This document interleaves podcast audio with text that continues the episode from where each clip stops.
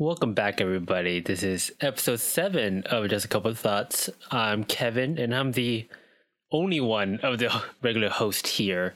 Sarah's on vacation right now. Bye, Sarah. Yes, and as you heard, we have uh, our friend here.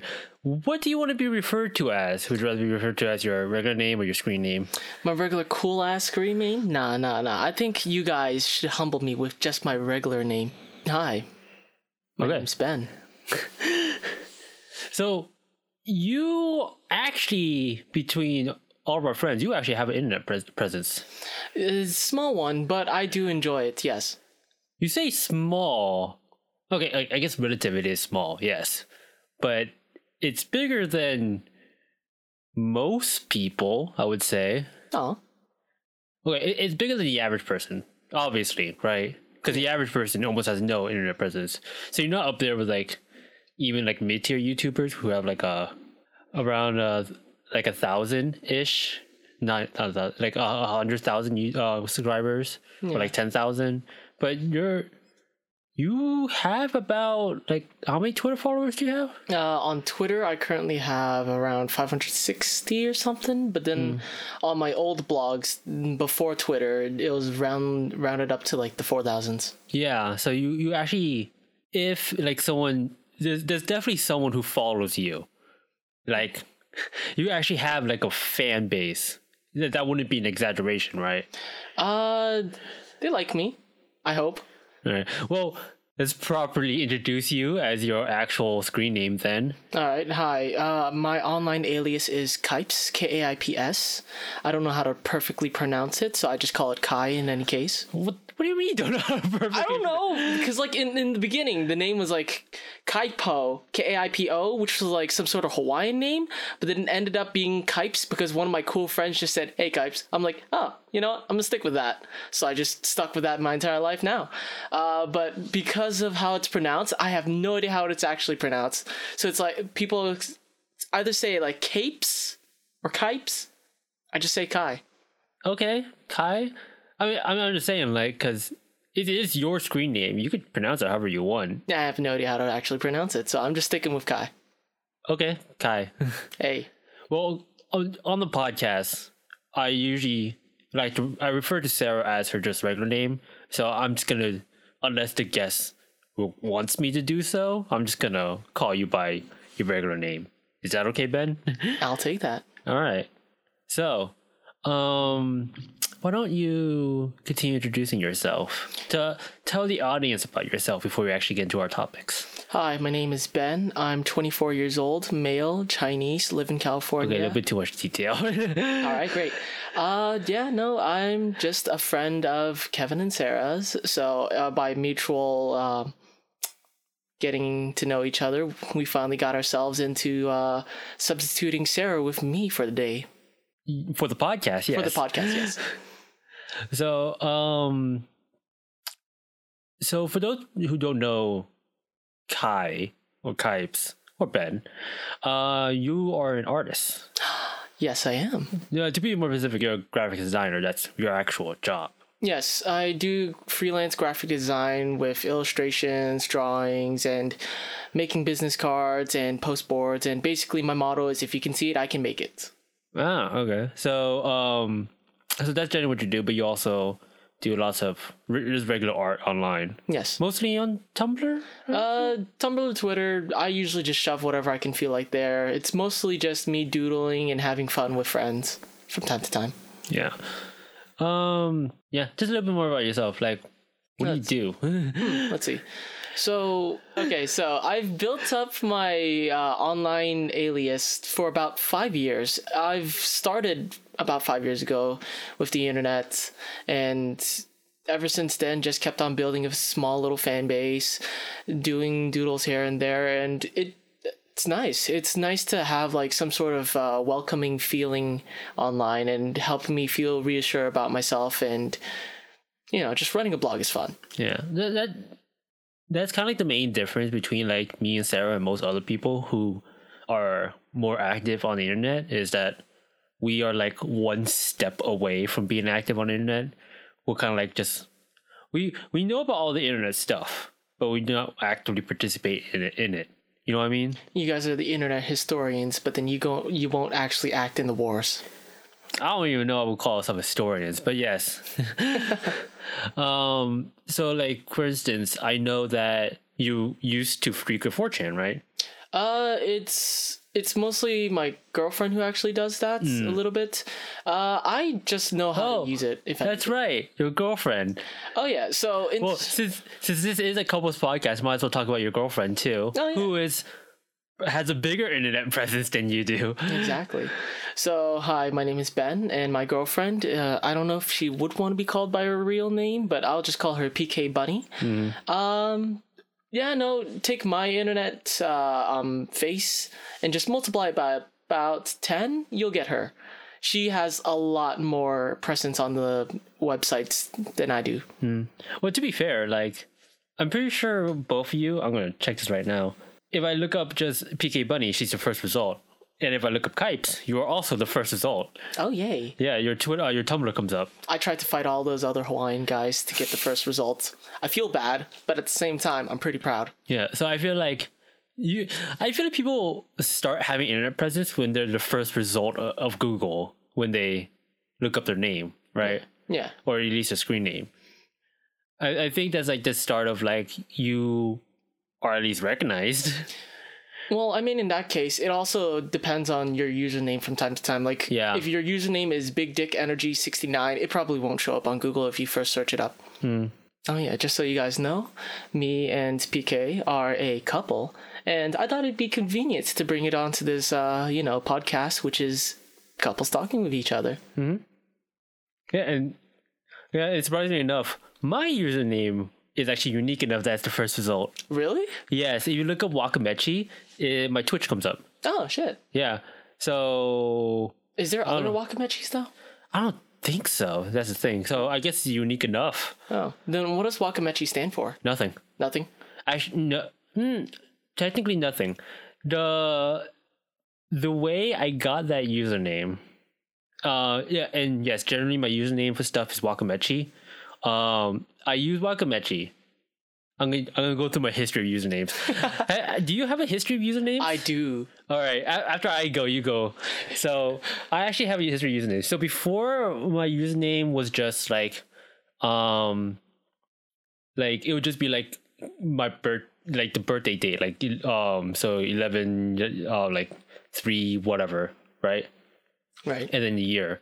So it's like those people who are like, oh, this is, uh, like this is John Smith, uh, like 11 14 1995 or something like that, right? XX, right?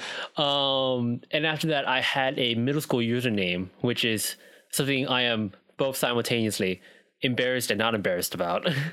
it is um, Infinite Dark Angel, which is unique enough that it is not taken in almost anything.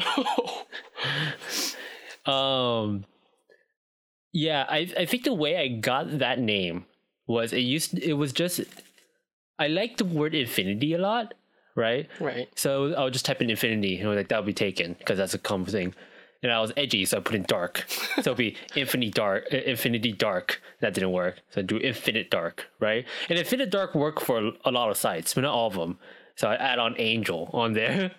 So infinite dark angel was my middle school username for the longest time, and actually it lasted me a super long time because I was too lazy to, make an actual username that I'm more comfortable using Right.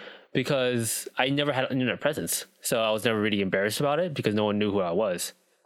Um, and eventually, um, I got Wakamechi. And the way I got Wakamechi is I was in college, I was playing ODS games, Huh. and I was playing a Tamagotchi game.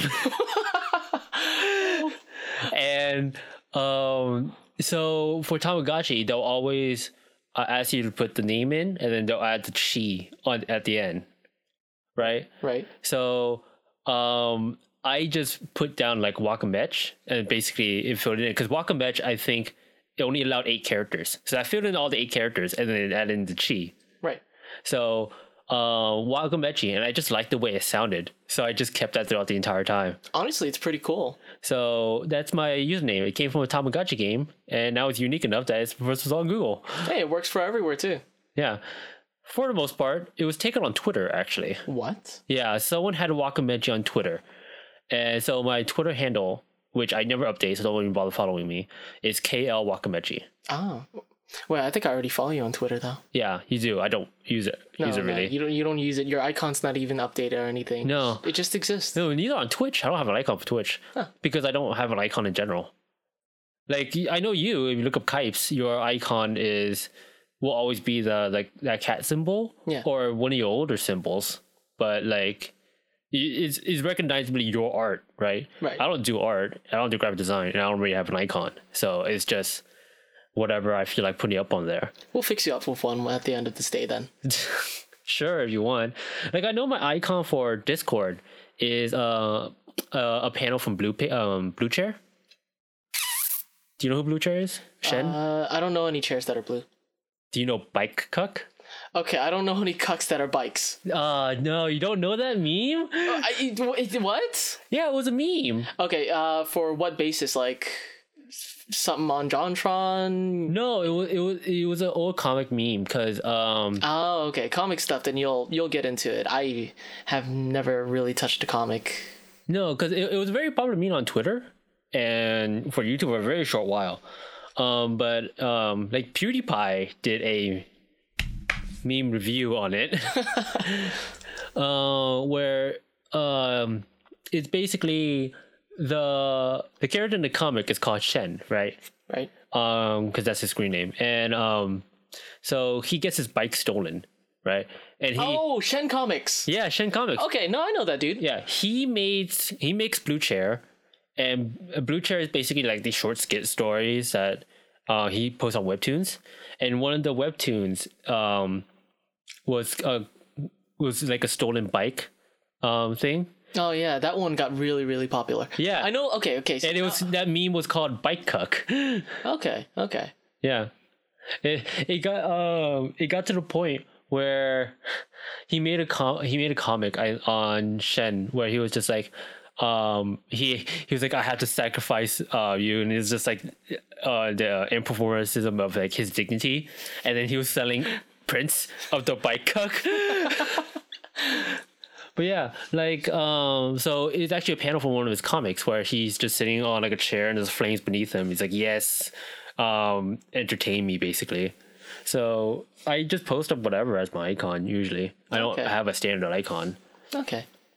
So what about you? What's your history with the usernames? Okay, so uh back then uh when I first started like MMOs and games like that, it uh, it used to be like Maniac 1994 because I was born in 1994. Why Maniac? I don't know, I thought it sounded cool. I had that for my Neopets. I mean, okay. To be fair, I thought Infinity sounded cool. So yeah, go ahead. yeah, okay, so uh then I forgot the password to my email, so I was like, ah dang, I can't use that anymore. So I completely gave up on that. I lost all my Neopets. My Neopets are probably starving right now. I feel really bad for them, but you know, it's okay. Um then I moved on to using like Tumblr. I'm like, oh great, I could just put my real name as my um my internet handle. I was like, you know, it's kind of dumb, and it, it's it's also funny because uh, um you mentioned how you got your username from a DS game, right? yeah. I got mine from a DS game called uh, Digimon World Championship DS. I thought you just said you got yours as Kipes, or or are you talking about Kaipo? Yes. Oh, you're talking about Kaipo. Okay. Yeah, yeah. So I uh, I caught an Agumon, and the random name generator came up as Raikou. Okay. And then I caught a Gabumon, it was uh, Kaipo. I was like, oh wow, these are two cool names. I'm keeping these two. I'm treasuring you two for the rest of my life. Uh, a month later, my DS got stolen and I lost them. But you know, uh, but I kept uh, Raikou as my username online, and I'm like, dang, that's actually pretty cool. So let me change it to King Raikou, because you know, Ah, I remember that. you remember King Raikou? I remember seeing like some of your old logins as King Raikou or whatever. it was like for some other random Skype. sites. It was Yeah, probably it was Skype. Yeah, it was yeah, it was Skype. I had King Raikou on Skype. Yeah. And then uh, I followed someone who was named Queen Rai. I'm like, wow, I feel really bad. They're probably a little bit more popular than me, so let me just change my username so it doesn't sound like we're related to one another. so I just changed to Kaipo the Asian guy. I'm like, no, adding the Asian guy uh, bit to the end is kind of really weird. So just went to Kaipo. Then one of my friends just called me Kipes out of the blue. I'm like, yeah, no, I'm stuck with it. I'm just Kipes. You just typed now. Kipes. Yeah, because uh, okay, like I know I I made Infinite Dark Angel for a reason. Because I could have just done like my name and then like 1995 or whatever, right? Or just something in 1995. But I distinctly did not want to have dates or even numbers in my username because I thought the numbers and usernames just look ugly. Right. I uh, which is why I thought of just like words. And because I was an edgy middle school boy, uh, Infinite Dark Angel was the first words I came up with. so it, it um, I see.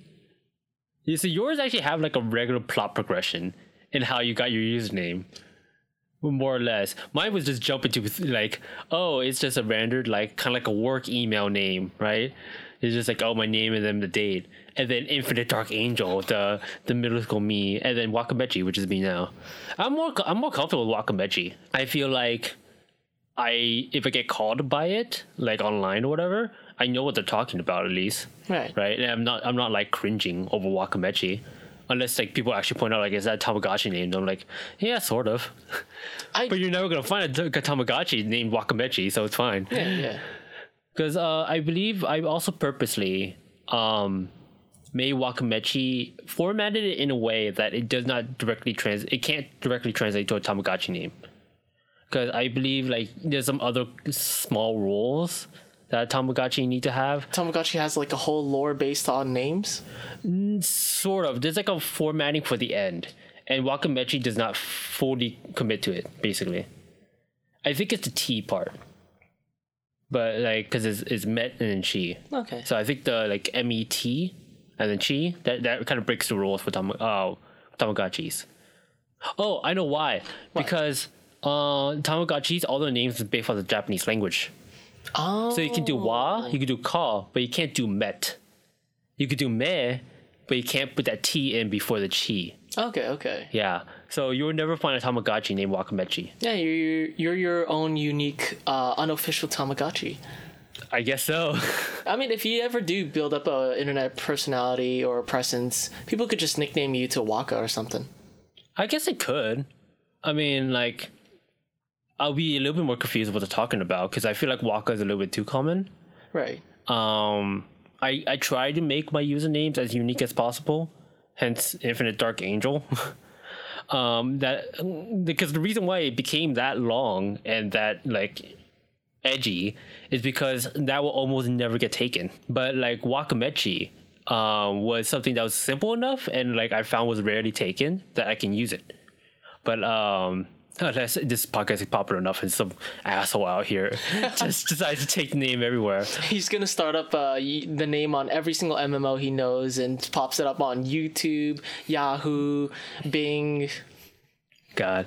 I remember when that used to be a problem for some people on like old school YouTube, Right. where they were just uh, a lot of the you know, like people who do games will get the username stolen basically before they actually get to play the game. Oh, wait, like people purposely made the username just so they can't play it? Yeah, Oh, okay. like there was there was lots of like uh, Nigahigas out in different MMOs. oh, right. Yeah, Oh, yeah. yeah. So they would just like purposely like, just try to take their names before anyone else can, um, before even the actual person can play it. So um, I know that used to be a problem. I don't know about now. Well, for me, it's still a problem, mostly because Kaipo is, is just a generic Hawaiian name, if anything. So it's everywhere. People take Kaipo, Kipes, K I P P S, Is it? Isn't Kaipo also the thing like Moogle say? Kupo. Oh, that's right. It's Kupo, not Kaipo. I like that. I'm gonna keep that in mind. Make a make a Moogle OC that just says Kaipo. My Moogle Sona. uh, I am not gonna let this down. Watch, watch. Pam Pam's gonna draw that for you now. She's gonna listen to this podcast because you guys apparently you guys listen to, to this podcast. We we listen to it like consistently from time to time. Like we pop open uh, rabbits.tv and we just listen, watch memes, watch anime together at the same time. So we get to listen to your podcasts from here and there. It's nice. It's really nice to get to um, check out how our friends are doing, especially since uh, Pam really, really likes uh, listening to podcasts, and I've never really touched on podcasts before. Yeah. So because I really like podcasts. That's the whole reason I like doing podcasts. It's like you're with friends, but not. yeah, sort of. It's uh, it depends on the podcast. Some podcasts are solo, like it's just them Talking And- by themselves. Yeah, sort of. They'll just have a topic they want to talk about. It's more like a TED talk than anything. Usually, I'm gonna be honest. I don't know what a TED Talk is. it's like a lecture. Okay, there you go. Yeah, some a lot of people will have like podcasts by themselves. It's not as common as like. Um, I think Hello Internet, which is another podcast I listen to, refers to it as two heads talking, which is just one person and another person. It's just kind of like an interview style, except it's back and forth. Okay. Um, but some other podcasts will have like group of people. I know H3 H3 has it's just those um Ethan and um and oh, what's her name? Do you know what I'm talking about? Uh, no, not really, because I know nothing about podcasts. Yeah, is it's Ethan Klein and something. Oh, I forgot her name. I feel bad. Kevin Klein. No, Ethan Klein. But um, yeah, he he will have uh him and his girlfriend, and then a guest on, and sometimes like the sound people will also talk to. But it's a live YouTube podcast. Oh wait, I think there is a podcast I sort of check out, but it's only whenever my sister just slaps it on the TV. It's a girl who's always talking and eating food at the exact same time. Okay. She's she, It sounds like one of those Twitch like um IRL streams. it's sort of like that. It's yeah, no, it's it's basically like that if anything else, except that they got like really good food. They got a hot pot or a stove just cooking food, uh, heating up food while they eat it all in front of the camera. Yeah, it sounds like one of those like Twitch IRL streams or the the uh was it mukbang? The the YouTube thing where they just eat food. Just eat food, no talking or anything. I don't know if they talk. I just know like it, it's a Korean thing and then they just eat food. Sarah will know more about it. Okay. Uh, uh, she doesn't really watch the videos, but she knows about it. God, I'd like to do that one day. Just get paid to eat food. You can. You have an audience. Oh, that's the thing. You're just not a hot girl. You need to get you need to get Pam to do it with you. That's the thing. Ah, damn, that would be working. But I mean, I can either be a hot girl or I could just get the gay guy audience. Be get the gay guy audience. the audience of just one gay guy. He pays. Just just a gay guy. Just a single gay guy is like okay. Hi Ben. hey, how you doing? My name's Ben. Uh, I'm already taking, but you know, Donate if you want. you know, give me some singles. But yeah, like uh, I really enjoy podcasts. Uh, I listen to it on my commute all the time. Um, but I just don't follow a lot of podcasts. I have like very certain podcasts I listen to. Right. Other than that, uh, is there anything else you want to talk about? Uh, let's see. Oh, all right. I wanted to bring up the topic of small little things that make you happy in life. Okay. Well, why don't you start? Because I'm curious what what you're talking about. Because I'm not entirely sure what you're talking about. Well, I didn't think about like how I would really stretch this out. So, you know, it's just it's just a small topic I wanted to bring up like whenever I'm driving, I see some people crossing the street and sometimes some people will uh, sprint make a sprint and go a little bit faster so that I can pass. And that makes you happy. that makes me genuinely really happy honestly. Like whenever i'm the um i'm the people walking by and someone lets me pass they stop in front of me and while i'm running in front of them i always make a heart symbol. And i love seeing how they would just smile up and just making someone feel happy makes me feel happy Well, I can tell you one thing. This is going to be a very short thing on my side. uh, cause I don't get happiness from other people like that. Um, I'm trying to think of, like small things that make me happy. Uh, I guess other than my girlfriend, obviously, because otherwise I wouldn't be with her. Like, there's nothing that like small things that make me happy often. Um, because it's usually just me just getting through life. Because you, you, cause you know me. Um, like I'm working now, so most of my time is dedicated to work right uh, or playing games. Which I guess playing games make me like sort of happy. Um, it's it's not a fun that it's not a thing that I would kind of describe as happy. It really just passes your time, if anything. I don't even know if it's that because passes time is like YouTube for me. Huh. But games is some something different. It's like it's fun, but I'm not sure I'll call it ha- making me happy.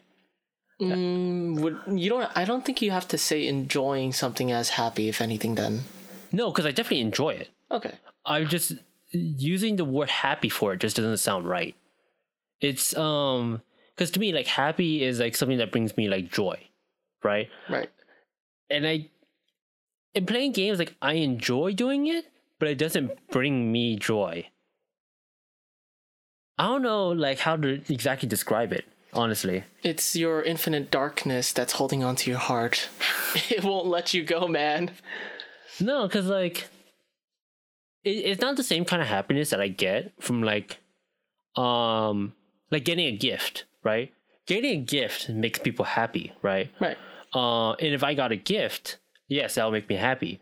But it that's not the same happiness I get from playing like games or like from being with Sarah or from like no, well, being with Sarah like that's the same kind of happiness. Right. Being with Sarah like makes me happy in a way that like oh, it's similar like to getting a gift or getting a present or like it, it makes me happy in a way that like uh oh like I want to do this more because it makes me happy. Playing games is not like that for me. Playing games is something like, oh, I like doing this, and that's it. It's very like a base emotion. Mm-hmm. Does it feel like a chore or like you're learning something off of it though? No, it definitely doesn't feel like a chore. Okay. Learning something might be closer to it. I always thought about it like that because if any case, it might be like for the type of people who want to build their own stories, their own lores, or their own gameplay. They like to play games to learn different aspects of gameplay so that they can try to see if they can mesh it into their own inner game they have on the inside of their brains. Um, I know what you mean. Um, by that, like, cause, uh, like for instance, when I played uh Lisa, right. uh, Lisa the Painful, um, playing that game made me really think about like, uh, how games are, right?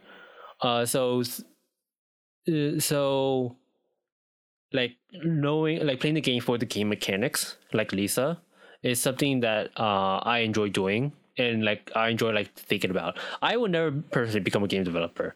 That is something that's like way out of my scope and it's something I never want to do. You personally. never want to do it, or I never want to do be a game developer. It's it's hell. okay. Well, well, what about if you have your own story and you would like it, uh, like to see it fleshed out? I would rather outsource it. Okay. I would uh I would rather sell my story and get less of the profit than actually try to make it as a game and get more of the profit. Okay. So you just want to see it fleshed out, if anything. You're not really I- in for the money. Yeah, if I have a story I want to see fleshed out, um, I would rather give it to someone else so they can flesh it out if they choose to, right? If they choose to, or I pay them, Okay. one or the other. It's not just for games, but also for comic ideas and all these other sort of stories that you have as well. Yeah, like for for instance, like uh, I'm not gonna go into them because they're some some of the ideas I still want to do, obviously. Right. Like uh, the detective story that we wanted to make a game of a long time ago. Uh, I still want to do that, just maybe in a different format now. Like I, I maybe want to do it as a comic, or maybe I want to do it as like a just like a short like internet story, Yeah. right? Visual novel. Yeah. Dating simulator. Or just or just something else, but maybe not as like a game, like how we intended to do in the uh, beginning. Right. Um or like the like the fantasy idea i, I want to like i wanted to give you and if you want to do it. Um that is an idea that i would rather have someone else do than rather have myself do. And if they choose to pick it up or if they choose to um eh, or if i pay them to do it or just completely drop it that's fine with me. Right. Would the reason for that be because of uh, time, resources, or skills? Um, it's a combination of skills and um, I don't want to say time because time kind of implies like, oh, I just don't have the time to do it. That's not true. If if, if I really wanted to, I could definitely do it. But it's more of like I, I feel like my ideas, or at least some ideas, I would say like at least five percent of my ideas are worth fleshing out. But I don't think that I am the person to flesh them out Okay. right?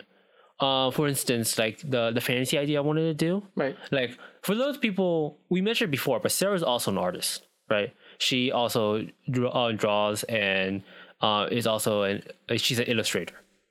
Um, so for her, I would want to do the detective story. I want to do. The thing is, detective's really hard to write for. Like mystery is really hard to write for. It- you have to think of the whole situation. the yeah, whole you have to think of the whole thing the and whole like plot twist and everything else. yeah, and my in the story I want to do has a definitive end too. So it's something I want to completely flesh out before I hand it over, right? Right. So that is something that it would take a while uh, for me to even hand over. But the other thing I wanted, so that's something I want to give to Sarah because I feel like her art style and the way, um, yeah, and the way that she, the feeling that she has t- with her art, was sort of is mostly similar to what I want to do for that story. Right. Meanwhile, the fantasy idea I want to do is a fantasy comedy thing. And I feel like Sarah's art style is not it's not I'm not saying she can't do it, but it's not something that I would want for the story, which is why I would rather give it to you personally. The story is more based on like a more humorous thing, correct? Yeah. Okay. So uh, I would uh, rather give it to you rather than Sarah, or uh, rather than Sarah, or someone else art style, which is more like, um, I don't want to say straightforward, but more, uh, in a polished style, because Sarah's art style is not like this super polished style, and that's like kind of what I like about it. It's kind of like um, not exactly rough, or not not even unfinished, but it's not like uh, it's not in a way that you can describe as super clean. It it has uh, the art style of, uh, geared towards like a more detailed and more emotional tones, if anything. Yeah, yeah, exactly. It's it's more emotional. It's more like personal, right? That that's why her art style re- it works really well in traditional art styles, Right. right? While uh, while the the common idea want for you is um something I feel like I would rather have like a more uh, polished, more like digital art art style. A more playful tone because Yeah. it doesn't really need to have like a whole deep backstory to everything else. It's Yeah. just it doesn't need to be like super detailed. It doesn't need to have all this, but Yeah. it, it needs, but it doesn't necessarily need to be like this. But I would prefer to have a feel of like a more playful tone and more um polished, more like welcoming is not the right word, but like more like comforting tone, Hmm. right? Um, so so for me, like those two ideas are something I would rather hand off to other people. Um, and if like, cause the only thing that like I feel like I can do that I feel like it uh, would be uh all right uh, for my skill level is just write. Have you ever thought of like setting out your since your your personal media can't be uh, um, brought out to comics or into video games by your own hands, but like, have you ever thought about making books? I have. Uh, I've written a lot before. Uh, definitely in high school. Uh, I I've written a lot. Um, they're not good. I'm not gonna say they're good, but I have them like published um in like very small amounts, right? Like maybe like uh like a thousand books. You have a thousand books made? No, I mean a thousand books will be published. Ah, okay. So I think in to- in terms of total books I have, um, I have about like twenty books, and like fifty books published, and they're all like just spread out somewhere in like a a pen name, to which I'll never share with anybody. I'll find it one day. I'm pretty sure. no, you won't. Okay, well, They're they're won't. so disconnected from me. Like it's it's literally will be impossible for you to find unless you like someone did like a background search on me. no, I'll pass on that. It's too much effort. It it really is just too much effort for like books that may or may not even exist anymore. Like they, because they're, it's not hard to publish a book. For those people who was wondering, it's really not hard to publish a book. To publish a book well is different. that's that's different. But to like publish a book and just to have it up somewhere, because like when I wrote these books, they were before like Amazon books were a big thing, Right. or before like online sources was a big thing. Right. So they're so they're really just out there in like these very small shops, or like uh, these very small bookstores. Wait, so you have like these books printed out in like Yeah, they're printed out. Yeah, A lot of them, like for each book. no, not a lot of them. Huh. They're very small amounts, and they're all pen names, and they're all not good. like I had an editor, which was a great thing. Uh, it, it it was just like a very small time thing. So, I, like, I lost more money than actually gaining from these books. Well, you have I- fun doing I, it, right? I don't even think I gained like a total of hundred dollars from these books, but I did have fun doing them. Okay, yes, That- there that- you go. that's the whole point of doing it. the experience, the joy of doing it. It's like some people going to conventions or vending at conventions. Maybe they can't do super well at it, but they got you know the experience of being able to vend. Yeah, so like there's there's lots of small stuff that I did that I'd rather have like no one know, not even Sarah, because not even Sarah knows knows about these books, and even if she did, she would never find them. Like I can't find them. All right, that's the thing. So, uh, so these, the- these so these books are just out there, um, but I I read a lot. These stories are um, and I read these stories a lot, and that's probably the only thing I'm good at, which is writing plot lines, not necessarily like writing full stories, but at least writing plot lines, right? Right. Writing the rough ideas out, writing the um, uh, putting the ideas in, the the progression, etc., etc. That's probably the only thing I'm like good at. But um, in terms of like the full like writing, I don't think I'm good at it. That's why I'll never share these books with anybody. Okay, so that's the reason why you prefer to flesh out your book idea, uh, your story ideas, fr- uh, rather than books onto comics. I, I'm sure if I did it more, that yes, I would rather publish them as like books or even just like online like novel things, right? Right. But one, um, again, I know I just said earlier, I I rather not say I don't have time for it, but I don't. um, writing a fleshed out story like that to the standard that I want takes way too much time uh, off off my end. Um, uh, the emphasis being like to the standard I want because I kind of have a high standard for myself when I write a story, and like unless I know I going into it is going to be trash. I feel you. I feel you. Yeah. Cause um going into it, if I know it's gonna be trash, I don't give a shit. At that point, I'm gonna write whatever I fucking want. That's kind of like that mentality I had in, uh, when I was publishing like these very small books. Um, that like I'm gonna write whatever I want. The editor will come back to me with a bunch of these red ass marks just all over the pages. I'll correct them. We go back and forth a couple times, and they'll get published for like they'll print like maybe fifty bucks Huh. and then they'll uh, like just enough to um to like get like a small profit off both sides and then uh we'll we'll put them up in like a small bookstore somewhere and then once those 50 books sell then that's it that's the end of the lifespan it's done Oh. So it, it really is just like a very very small profit. So yeah it was just a very small time publishing company um uh published around like maybe 20-ish books maybe a little bit less. It was definitely in the double digits late tens.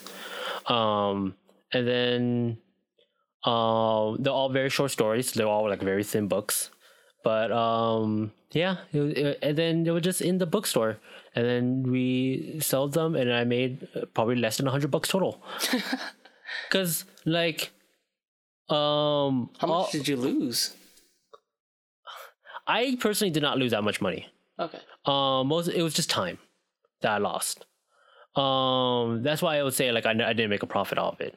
Because if i really want to total up the time that i made time invested to the amount of money i made it was probably like less than 10 cents an hour like because writing a story does not take it takes a long time it, it's not easy obviously right or ri- actually writing out a full story uh, and just the time between writing out the full story whenever I felt like I had a story, and then giving it to him, and then him giving it back to edit, and back and forth that several amount of times, it just it just wasn't worth it. Right. Uh, and especially since we're printing just a small amount of books, like fifty bucks, you're not making making anything.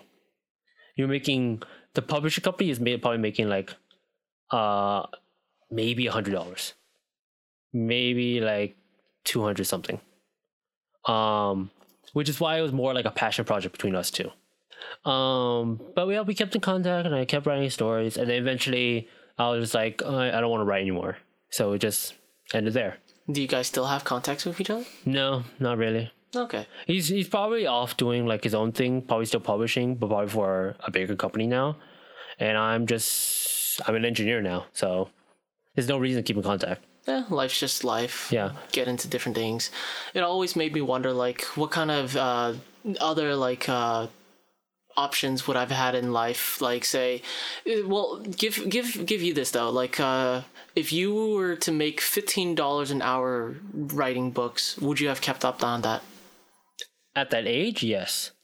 Um, in college, no. Um, because fifteen dollars an hour, like writing books,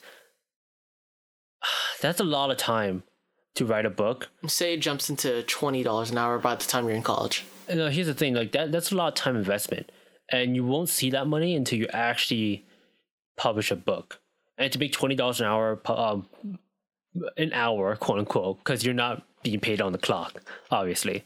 Right. But to to make that much money, um, you have to be like an actual good writer. Uh, uh and for me to get at to that point would take years. I don't think I, I'm not a good enough writer to actually write out a full book or a full novel. I, I personally don't think so.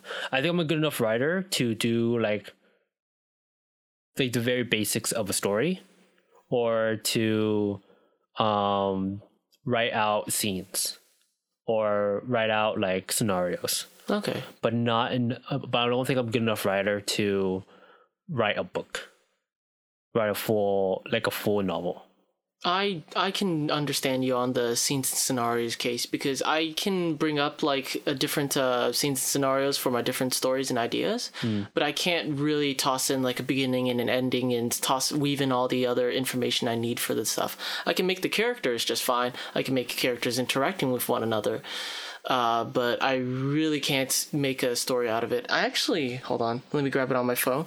I have uh, one scene where it's a fantasy world uh, they toss it in uh, with uh, like a whole underground dwarf uh, type of uh, people. I had a, I had an underground city called Motel. Uh, it's an underground uh, um, town occupied by a bunch of fucking moles. They're all very fucking stupid. I exaggerated that part. Uh, so the thing about it is that they you start off going to the underground city, and it's just a bunch of moles living their regular lives. But then you somehow end up flooding their whole entire civilization. okay Uh, so it's you know it's a whole accident where you dug into the ocean and now their lives are completely changed. But uh, I want it to be so that they're stupid and they're all okay. They accept their new homes. Uh, I want one mole guy to be thirsty from the beginning of the game because all he wants is just a drink of water, and he's still thirsty by the end of the game because it's salt water, so he can't really do anything. I want one guy to be uh, um, to just really enjoy because he loves taking fat baths. I want one mole family to have lost their kid, and they're trying to figure out where he is, and they're panicking. And so why? so are you playing as the moles uh, no, no, you're playing as a character who accidentally flooded their house. okay Uh, you're you're just a regular adventurer in this game, but um, th- this mole family. Uh, you're talking with them, they're missing their kid, and while you're talking with them, you see a little thing bob up from the water. Uh, the um, it's the mole kid, and for a second, you just stand there. You see the body just floating up in there. Then it just pops up and it says, "Okay." okay Uh, let's see. I want another dude to be in uh, uh, to be in an inner tube where he's just chilling there, and you can stand on top of him while he's in the water. But if you stand on top of him while he's in the water, if you stay for longer than thirty seconds, you'll hear a timer go off, counting down from five, four, three, two, one, and by the time it hits zero, he drowns. Okay You can, uh, if you leave the room and come back, he doesn't respond. so what, what's the point of this game though Uh, I just it, I wanted it to be like an adventure type of game where there's the whole aspect of magic and weapons and oh so this this mole town is only like a small part of the game yeah, it's definitely I, I see what you mean now it's definitely the more like humorous part of the town if anything else. Uh, everything else is just uh, more aspect of having the grand adventure of going out on a journey, trying to solve who you are, but at the same time saving the world. You know, just a small little thing that everyone has to do eventually in games. yeah Uh, I always no, because uh, when I brought up the whole story idea with you, I've actually had a bunch of story ideas that I've always wanted to flesh out, but I never thought that I would have the time or really the skill to do it. And as much as I do want to wish I could just sell out my ideas, I'm bad at writing, so I can't. I have nothing to really give to other people. Writing is a hard skill to get good at, I think, because a lot of it is like uh, it's time and experience. I think writing is one of the full, uh, the few skills that you need to have other skills for. Um, for example, like, um, like Tolkien is a good example. Tolkien is the author of Lord of the Rings, right? Right. But the reason why his books are the way he is is because he's also a, a linguist and a historian. So that's why like the elves language is actually like an actual language. It's a real language that you can speak. Oh, And like um that's why his books are fleshed out the way it is, is because he's a historian. And uh all that's why like nearly everywhere you go in Lord of the Rings has a deep history behind it. okay. So kind of like how, in order to write a good child's book, you have to be have a child. Not necessarily. Like Rod uh what's it? Wait, are you serious? There are actually people who've written child books without actually having kids themselves yet. Yeah, Roald Dahl. Um uh I don't know if he had kids, but uh I don't think he had. Oh, he did have kids. Ah, He he had kids, but um the reason why I mentioned him is because he hates kids. he he's written a lot of children books. A lot of children books you know. He's written Charlie and Chocolate Factory. He's written Matilda. He's written uh, BFG. So Big Friendly Giant. and he just hates kids. He hates kids. He does not like kids. Ah, Uh, and you can actually see that in his books because in almost all his books, the kids suffer. um, yeah, there, there are people out there who's written children books and not have kids. But I think the difference is um, to write a children book, you have to be really in tune with like your inner child. You have to really understand like how kids think right. or how uh and write in a way that they can understand like the story from basics right? Right. um that's why i say like writing a book require uh, writing writing requires other skills. If i wanted to write a fantasy i would actually need to know fantasy right? But if i wanted to write a mystery like i want to i would actually need to know how um mysteries are written and how um like how they how to develop a puzzle basically Do you think you have grasp on that? not entirely. That's why that's why it takes me so much time to write uh, things I want up to par. Go like going back uh, go, uh going back um th- that's why I say like writing requires a lot of skills. Because like writing character progression is one thing. Like writing a plot uh or like writing like a, a scene is one thing. But to write a full story on like uh, I could write a character progression for like a mystery story, right? I could write a character progression for like uh, how uh, the detective, as the further on he goes and further out the mystery, it like slowly turns him insane or something like that. Like I can write that development out, and, and, um, and I can write it up to a point where I feel like it might be natural all the way through. But to write the mystery itself, that takes other skills that I do not have right now Huh. or um or fantasy to write um like to write like a main character going through like uh, a fantasy story or like let's say a dark fantasy story right? And him basically fighting off like the forces of evil or whatever. But uh, on the way like on the way there he the dark uh, the darker everything is he he struggles to keep himself happy. I can write that character progression out, and I can write it out in a way that at the end that he is like, despite everything he goes through, um, he finds a way to find like the good in like people and stuff like Right. that. That like you could still, I can still write that story out, but to write the world of fantasy itself, that that would take me other skills that I feel like I somewhat have as like someone who played a lot of D and D and read a lot of fantasy books, and that's something I somewhat have. Um, but to write like a dark fantasy world like that, that takes other skills. You know what I mean? Yeah, yeah. Um, ri- writing is one of those things where like you need to know other things. You need to have the experience of what you're writing, or at least done the research of what you're writing in order to write the thing you want to write. I it's writing is definitely a skill that I need to capsize and try to get take advantage of someday because I do have a lot of story ideas I really do want to flesh out, and a majority of them I want to be able to flesh them out in like a video game aspect or a comic aspect. And the bad part about it is that I pro- personally per- probably don't want to um, uh, sell it out to someone else to flesh it out because for a lot of the game ideas i do want to do it myself i want to be able to either have like a small team or just do it all solo Yeah. and that would that itself would take a lot of time Yeah. That- that's one of the reasons why, like, even if I had the skills or the time or whatever, I would never want to become a game developer. Because being a game developer is so much more stressful and difficult than anyone who wants to be a game developer imagines. I, I think the only people who want to be a game developer does not does not know what game development is like, right? Because the the stress of making a game, a triple A game or even a small game, is insane. I don't feel like I would want to be one. I think I'll be just unhappy until I'm done with it. But even then, I would just be working on the next project and just be unhappy again. um, yeah, I know like game developers, like you will be happy by the end of it. By the end of it, when you actually release the damn game, like yes, you're you're happy, and then like the game's out there, people are playing it. and hoping that people give it a lot of attention a lot of likes and a lot of views and Yeah. good comments except that that's not the whole case with a lot of things with a lot of games it's just like posting anywhere online like artwork and stuff hmm. you'll probably get like not that much attention or you'll get someone like really really ripping into your game's asshole Yeah. and tearing it apart hmm.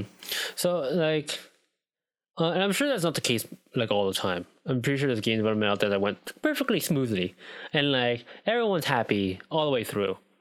But the vast majority of game development is hell all the way through. like, um, like Super Smash Bros. Melee and Brawl, was and it, even Ultimate for a certain extent. was it development hell Sakurai hated um like developing that game. He loves the games, right? right But and he has a passion for game development, but he um I think after Melee was done, he was like, I never want to do this again. because Melee was made in such a short amount of time. It was made in like six months, I believe, or something like that. Like a stupid short amount of time for a game. especially for a console and uh, new aspects and new elements that's never been used before if anything else in Yeah. its time So like, so he uh like he did not like like making the game as it was going on. Um, so uh, game development is something that like it's fascinating to research and to like think about how to make a game and stuff like that. But actually making the game itself because it requires so many different things, and like especially if you're with a company because the company has deadlines for an indie development, technically you don't have a deadline. You're your own deadline. So, um, but if you have a company, you have a deadline, and that is a mass amount of stress because to reach that deadline, everything needs to go right. The music, the game, debugging, art, plot, everything needs to go right. damn that's hella stressful jesus So oh the kid in me would probably fantasize about wanting to make games but now i'm old enough to know how all things goes i probably never ever want to do it unless it's just but- indie Yeah, that's what I mean though. Like people who want to get into game development, especially if they want to get into game development company, like uh they have never done it before. I'm not saying I have, but I've done enough research into how it's done that I'm like I never want to do that. um so like but that's what I mean. Like that's why most people are turning to indie.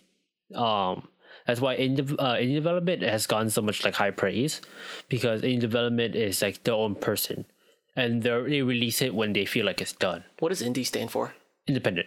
independent Yeah. oh, okay Yeah.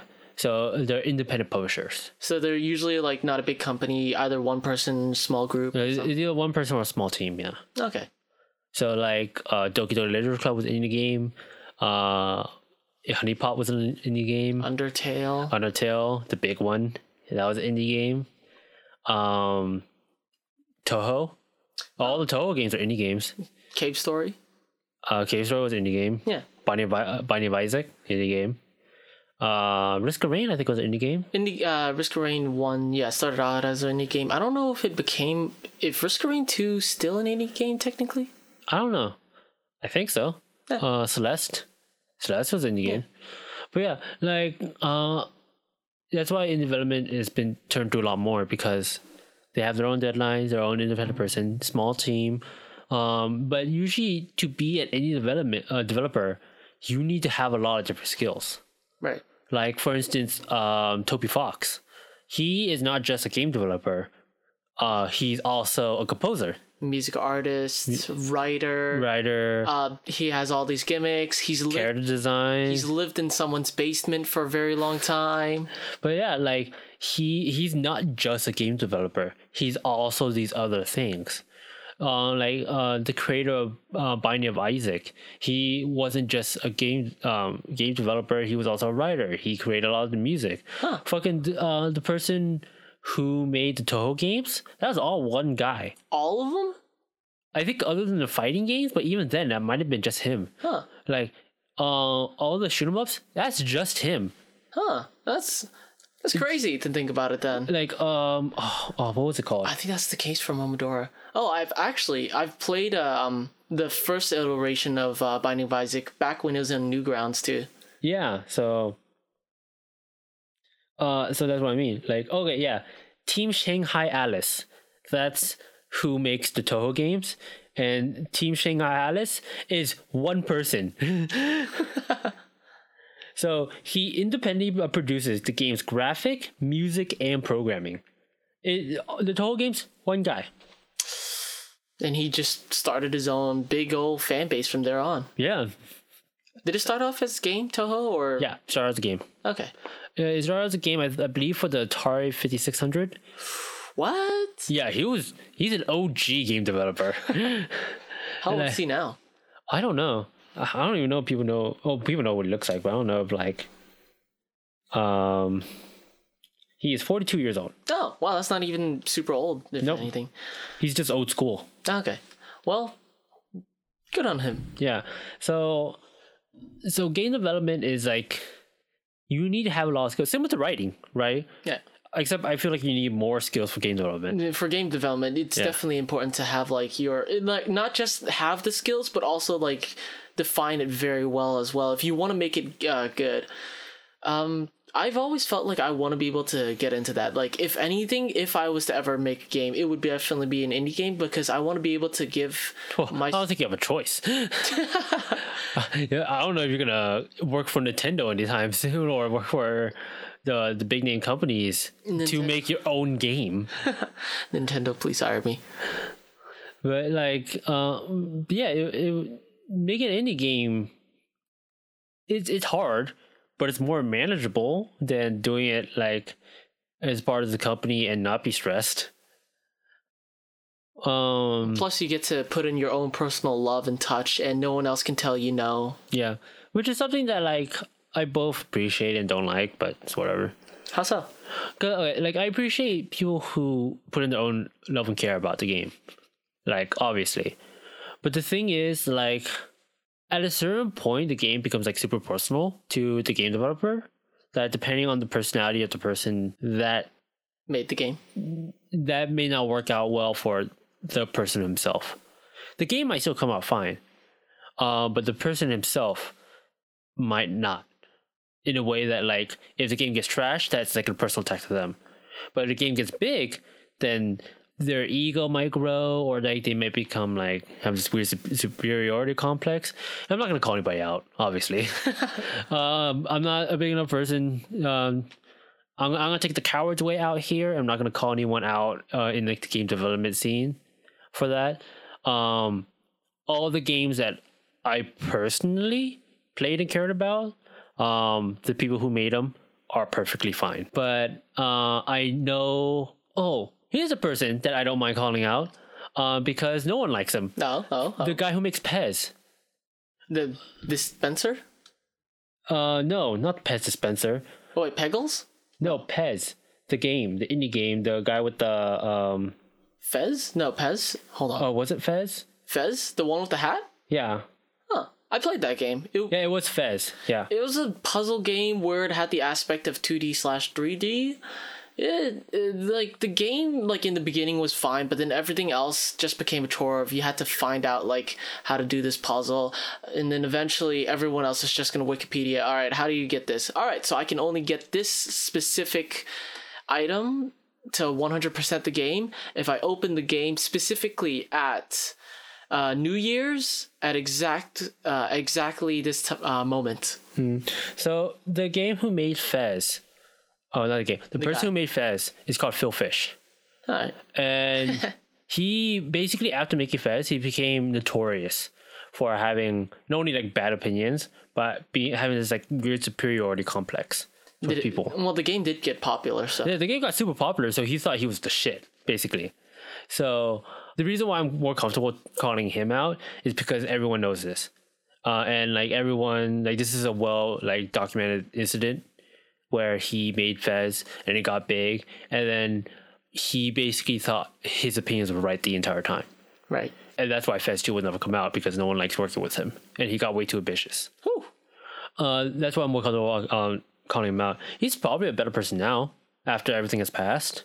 Maybe, hopefully, right? I don't know, but um, uh, but that's what I mean by like independent. That's the one thing I don't like about uh, independent creators uh, who make games. Depending on their personality, is if the game gets big, that can or the game gets like totally like trashed trashed, that can have negative consequences for the actual creator himself because the game is super personal. Yeah, and they'll start spiraling into this section of going to every single YouTube channel, describing and trashing on the game, and just going to the comment section. Uh, I'll have you know that I and all these kinds of sorts. Yeah. So, cause yeah, because like I said, like this game is super personal. Um, overall, I think it's a good thing. Don't get me wrong, right? Right. I think um games like Lisa and like um Undertale, um like Celeste, those are games that would never be made unless they were indie, right? Right. Um, especially Lisa. Like Lisa would have never gotten made unless it was indie. no one would sell anything that depressing and dark. No one would ever sell anything that depressing, and with the themes it has, and no one will ever touch that game. But because it was indie, um, it he was able to do whatever he wants with it, and it it has so much heart and soul into the game that you can tell that it's an indie project and it was someone's personal creation. Right. So that that's why overall, I think yeah, in, indie games are positive. Uh, indie, independent creators are a good thing. Okay. I'm not someone who's gonna champion like corporate, like Down "Ooh, the business. go business, go EA. No, fuck them. Okay, well now I understand why people liked indie games and stuff like that, and why the whole indie hype was probably like hyped in general. Did they're good games? They got No, no, generally, okay. Well, I I- can't say generally. Uh, I, I will honestly say a minority of independent games are good. Uh, it's just that the ones that get popular are good. I think for every indie game out there, there's like nine other bad games. Um, which is you know fair. It's just numbers, and like I said, independent independent creation is hard. yeah. Uh, independent game creation super hard. Um, so because of that, like there's gonna be very few good products out there. So it's just how it is. Um, and you know, if you're listening to this and you completely disagree with me, comment. I'm not like an expert at um in game development. We're open people. We don't take like personal attacks on anything. And Yeah. if anything, it's good that we like to see and learn other opinions so that we can grow as people as well. Yeah, and on like and if you do have a different opinion, um, yeah, really do comment because, uh, if I am wrong, I would at least like to know why I'm wrong. Obviously, But you're Kevin. You're never wrong. that's not even true. Okay. Um, but yeah, that was a, a long tangent of what do you like? What's the small things you like that make you happy? if anything, I do kind of like this topic. The whole idea of story building and uh, um, just being able to flesh out your ideas because these are small little things that people start thinking about and trailing it back to small uh, small little things that I enjoy. I do enjoy driving a lot, especially driving long distances if it's just me and my car because I like to blank out. I completely forget that I'm driving, and I just sit there thinking about comic ideas or game my story ideas and aspects and stuff like that. And then 30 minutes later, I'll be like, oh, wow, I'm already here. Wait, I was driving? Oh, that's a bad sign. You don't even know you were driving. Yeah, no, I'm not that good of a driver. And that's an even worse sign. like I get what you mean. Like I enjoy driving too. I enjoy driving by myself and just going out and drive somewhere. Cause like I, I enjoy just uh, going out and just driving um somewhere basically. Um, just like aimlessly just drive somewhere. Uh, because it very it does like clear out your mind. And when you drive, you you focus your mind at least is focused on just driving. You're you're not thinking about anything else that's important that you really urgently need to know. So you you tend to drift. I I tend to drift a lot. I tend to like just daydream sometimes when I drive. Um, I, I am focusing when I'm driving, obviously, but like it, it's to a point where it's like I can think about other like more meaningless things while and drive at the same time. Because it's using a part of your brain, and you don't have to focus too much of your brain on one thing. Yeah. So you can you can use your other like the other percent of your of your mind just to focus on other things, and you're not gonna focus one hundred percent on like an important thing. So uh, um while you drive, so you're gonna focus on like the less important things. Yeah. And that's a very like nice feeling to have, just to drift, and just to like clear your head like that. I, I get the same feeling whenever I I bike in the rain. Really? Yeah, when I bike in the rain, I get the same feeling. Um, What if it's not raining? again, it's it's less. It's it's there, but when it um, because when I bike in the rain, I just bike in like a neighborhood where there's no cars around, Right. and it's just uh, just me in the rain because I like the rain a lot. That sounds like a really nice aesthetic. Sure, I never thought of it like that. I mean, like if uh, it's probably like one of those like lo-fi anime girls things where you see it on YouTube and it's just and then It's just an anime girl with like headphones on, biking in the rain. Animate that and put lo-fi hip hop on it. that sounds really comfy though. I mean, you can. All right, hold on. Let me put down to my to-do list. okay. So, um, but yeah, like uh, that that's something I like to do. Just bike in the rain. I don't do it as often more. I did a lot when I was in middle school because um, I had a lot on my plate uh during that age. So just clearing my mind like that was very comforting. So I, I know what you mean by like just wanting to drive, right? Right. And just think about anything else. It's nice. Yeah, it is a nice feeling. Anything else you want to talk about? Uh, let's see. I think I derailed it from this car off to It doesn't matter what you do. Like I said in the first episode, the Golden Rule podcast is tangent all you want. Oh, okay. There you go. Uh, well, I do enjoy. Well, now that I lost my train of thought. Damn. Uh, well, okay, we can go to my topic. okay, go for it. Uh, well, my topic is more is just really just directed to you because it, it relates nothing to me. Oh, what? Um, what got you into art? Oh, well, I have a dark and terrible secret for this. Well, it's not really a dark, terrible secret. If you actually have followed me from the previous ages, oh, I know what you're talking about now. fucking. I mean, like, it's not something people are es- essentially proud of. They either grow into it and they still like it a lot. I mean, I can still enjoy it. I just would not personally want to be associated with it. Uh, so, when I first started art, was because of My Little Pony. Right. Friendship is magic. And that was when all on Tumblr, the Ask blogs and every sort of like cool aspect of it was popular back then, where everyone would have their own personal themed Ask blog, like say, So that is what got you into art. uh, well, yes, Really? yes, I, I thought you were drawing before that, but I guess nope. really. Yeah, it, it was because I liked one little dragon character on the show, right? There's only one. Just just one. I'm like, wow, I like anime too. So let's make him a kawaii version. Kawaii Spike. It was it, I mean, I enjoyed I enjoyed making the jokes. I enjoyed reacting to asks. I enjoyed my humor on it. And sometimes when I would look back at it and I'm like, you know what? It's pretty funny. Have you gone back to that ass blog at all? I have n- well, no, this is the thing though. I lost the password to it, so I can't get back Oh, to it. well. That's the only reason why I actually stopped doing that ass blog. It's actually funny enough. It's because of that ass blog I actually got to um, meet PK. Yeah, I, I remember you telling me about that. She had her own personal ass plug plot called Pregunta Scootaloo, which means ask Scootaloo in Spanish, but then people think it's pregnant Scootaloo. So they keep asking her the exact same question, like, when'd you get pregnant? How'd you get pregnant? Um, and yeah, no, I got to uh, meet her, follow her there, and then she stopped doing all these Asks blog stuff. I still had mine for like three months or so, and then I lost the blog. Well, like you say you're not proud about it, but there's a lot of people from the Brony community that transitioned out of the Brony community. Yeah, yeah. Like fucking was it DJ Brony? What was he called now? He's called Odyssey or something like that.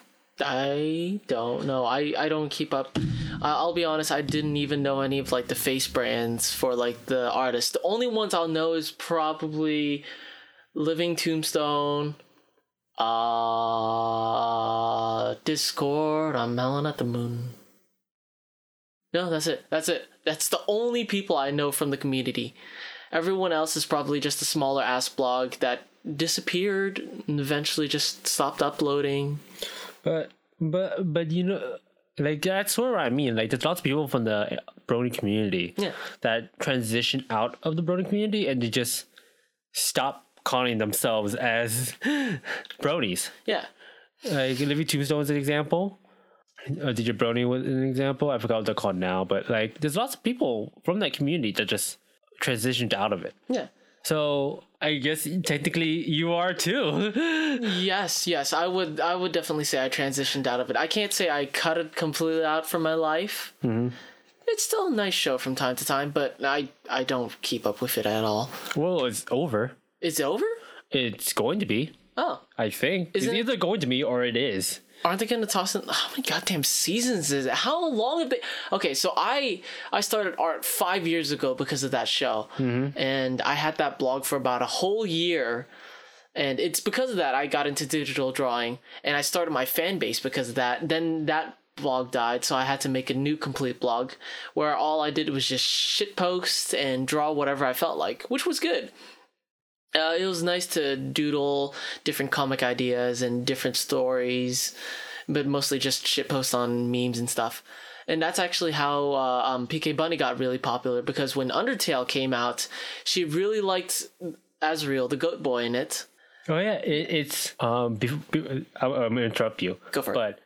But um, nine on the ninth season. It's his last season, Huh. And it's going to have a a movie. Already did. Already had a movie. Yeah. But uh, but yeah, this is his last season. Season nine. Yo. It's done. It's, it's done completely? Yep. Huh. Well, I mean, I don't know. Maybe they'll have another Equestria Girls. Fuck that, I know, but don't they have like four at this point? I think so. Yeah, four or three. Oh, okay. Well, yeah, no, uh, I have to at least give respects to the show for helping me start off. And it's because of that I got into art, and now I'm a freelance graphic designer where I work with restaurants, businesses, and do a lot of posters and signs. Yeah, because that that show did a lot of did a lot for people, right? Like Yeah, honestly, that show started a whole convention, a cult of its own. Yeah. A lot of people. Like as much as people hate on bronies, and sometimes rightfully so, but I'm gonna say most of the time not. Um, but as much people hate on bronies, uh, it really the show really helped a lot of people out. yeah, Like it it really did make this community of people, and it there's lots of good stuff that came out of it. Like like I said, Living Tombstone, like uh, the Brony, the people got to get into. all the artists. Yeah, Yeah, like th- all those people probably would not have been there without My Little Pony. Ironically enough. Well, it's their collection. Uh, well, it's like a lot of uh, situations with a lot of people. Like they start off like their small collection of people, then they start branching off with their new skills and new connections, and they just keep going at it. yeah, yeah. It, it's interesting to see how like these people progress out of the the they originated at. Like I know Undertale is sort of like that, Yeah, where a lot of people started out as part of the Undertale fandom and then now they're branched out of out of it. They have their own stories. They are Yeah, they have basis. either their own their own stories, their own animators, or their own Undertale ask blogs. yes, their own Undertale ask blog. um. So yeah, like, like I know Sarah.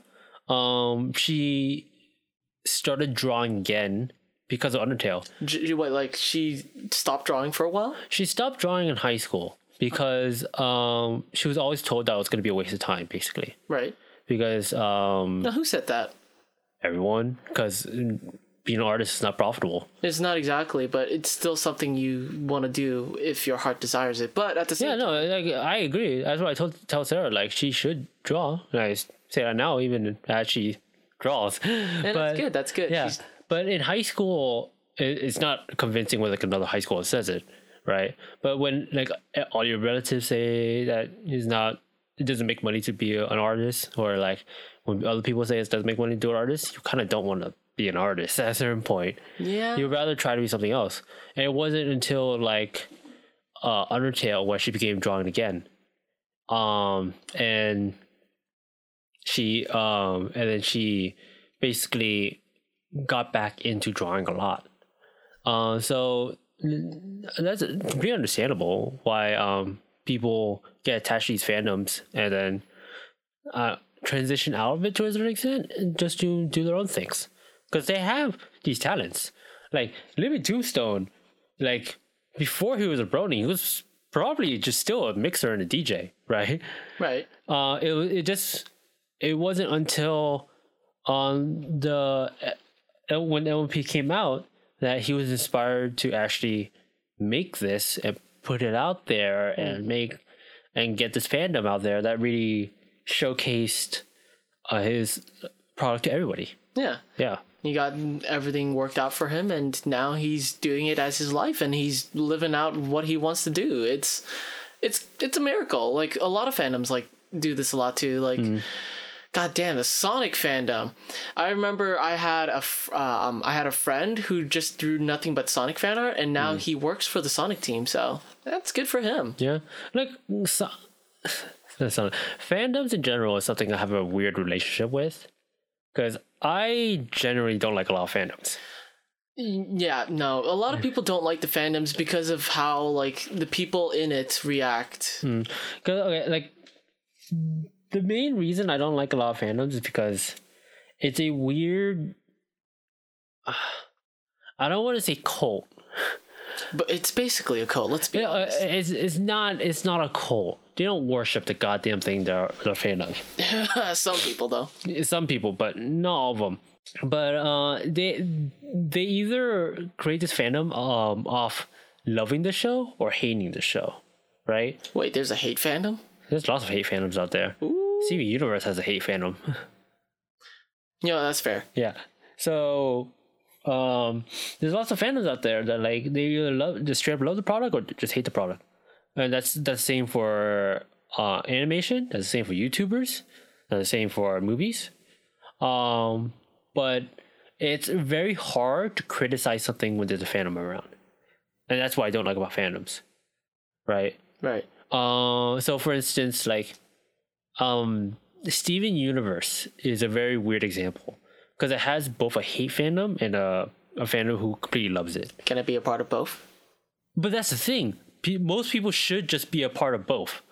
Most people should, uh, like, like, like if they like the show, they should like the show, but also acknowledge the flaws. It it has a lot of flaws, but at the same time, it can be enjoyable. It's just Yeah. it's just that most people are either one side or the other, and you can't help but try to like defend each other at the same time. Yeah, like, like personally, I enjoyed the show at one point. Sort of. I didn't. I wasn't. I never watched the show when it was coming out. Right. Um, I only caught episodes here and there, and eventually I just caught up, and then again I just watched here and there. But I don't think at any point like I liked the show. I, I definitely more hate it now than like it, but I don't have this weird fanatical hatred that people have towards the show. I just don't think it's a good show. That's just it. That's it. I just don't think it's a good show, and that I wash my hands clean of all of the complaints. But I don't think it's like worth you know all this hatred that it gets. Um, I think there's definitely flaws. I think there are good points to it, definitely. Uh, I think, but I also think like it it's just it has a lot of problems in it. But that I don't think the the hatred is enough to have this group of people who will constantly hate the show. It's I whenever people hate things, they just kind of like book into it, and some people don't even know why they're hating it. They just do it because everyone else is doing it. Yeah, yeah, I I definitely see like most of that, and it, it, it's kind of annoying whenever I see like, um, okay, for example, again, I'm not gonna call anyone out, but when I'm on YouTube, right, Right. and I see a um a YouTuber or a, or something that's like kind of known for hating the single thing, um, that all they do is um basically shit on the product, right? Right. That is something that maybe the video itself is not bad at best, but the comment section is just awful. Um, cause it's just people who either blindly is it, most of the time it's just people blindly agreeing to the person who's talking right now. Right.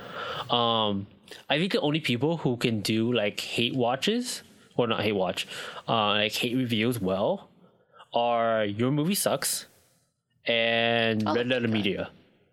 Red Letter Media, their their Star Wars prequels reviews are generally great entertainment, and they bring up a lot of good points. Uh, and they're long, they're long reviews. They're longer than the movies themselves. They're longer than the movies. They're longer than the movies themselves. oh. but uh, they're entertaining and they bring up all these points in a way that you can tell what they're complaining about, right? Right. From both like an actual movie standpoint and both a fanboy standpoint.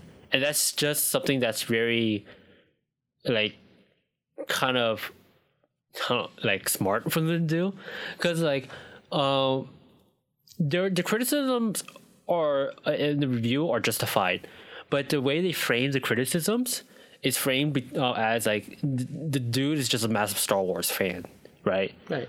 uh and he's just he's like stereotypical like overweight like nerdy star wars fans who's like uh like the sort of misogynistic kind of dude Actually. yeah, exactly like that, right? That, that's how they framed the review, and his uh, and his perspective, and his complaints are legitimate, but they're also framed in a way that, like, yes, but this is how the Star Wars fan sees it, and that's why they hate the movies, right? Uh, and that's like that might be looking like a little bit too deep into it, but that that is like how it comes off.